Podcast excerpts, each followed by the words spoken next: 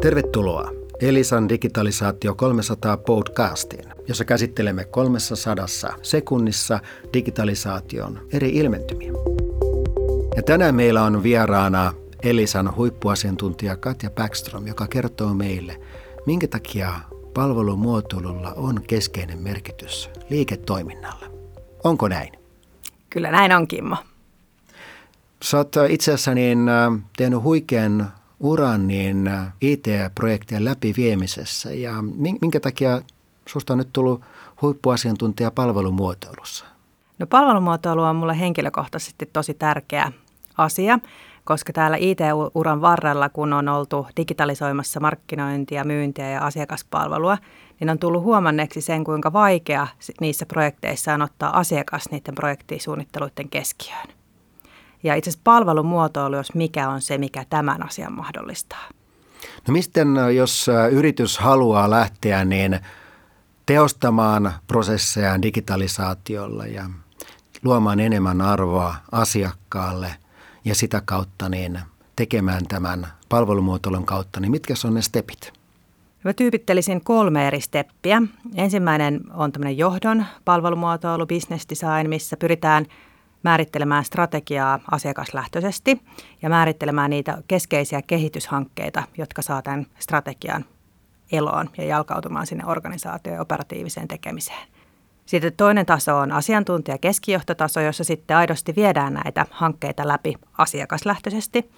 Ja kolmantena sitten ihan se asiakasrajapinta, jossa sitten pitäisi optimoida sitä omaa työntekoa, omien järjestelmien käyttöä, että me koko ajan ajatellaan, että mikä tästä tekemisestä tuottaa arvoa asiakkaalle ja mikä ei. No mit, mitkä on semmoisia keskeisiä haasteita ää, yritykselle, kun se lähtee tekemään palvelumuotoilua? Mitkä on niitä ää, vaikeita kipukohtia, mitä sinä olet nähnyt tehdessäsi palvelumuotoilu yhdessä niin keskeisten suomalaisten yritysasiakkaiden kanssa?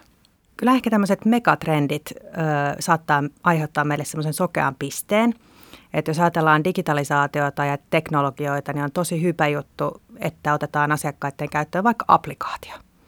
Ja silloin kun me ollaan lähtökohtaisesti ajateltu, että se applikaatio ratkaisee tämän meidän asiakaskokemuksen, niin voi ollakin tosi vaikeaa tämmöisen palvelusprintin jälkeen esimerkiksi todeta, että se asiakaskunta ei ole lainkaan kiinnostunut esimerkiksi tämän tyyppisestä asiointikanavasta.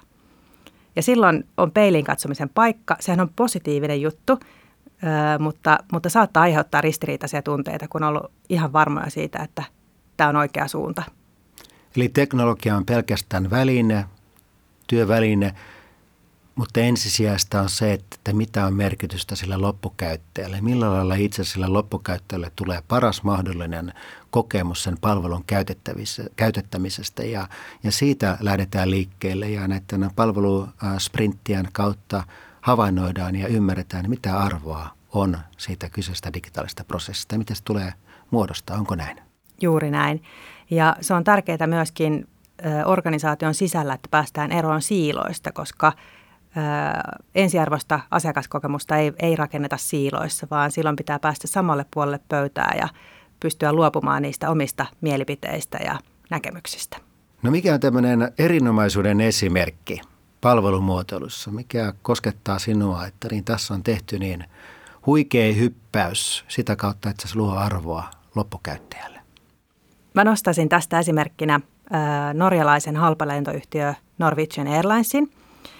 Ja he muutti koko lentokenttäasioinnin kulttuurin sillä, että he päätti poistaa kaikki turhat asiointipisteet matkalla sieltä taksilta aina sinne lähtöportille – Eli vasta lähtöportilla ensimmäisen kerran kohtaat ihmisen, sitä ennen kaikki pystyt hoitamaan itse, joko verkossa tai asiointipisteillä siellä lentokentällä.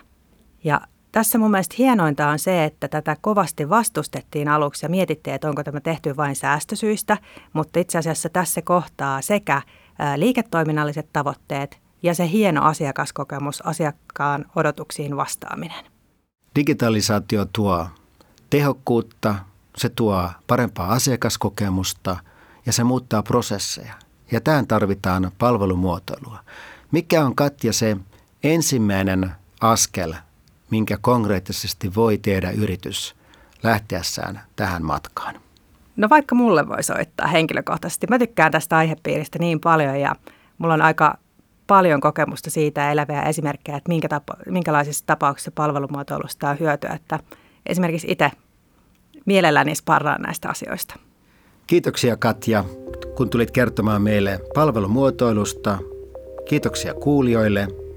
Ja lisää aiheesta löytyy osoitteesta elisa.fi yrityksille. Tämä oli Elisan digitalisaatio 300 podcast.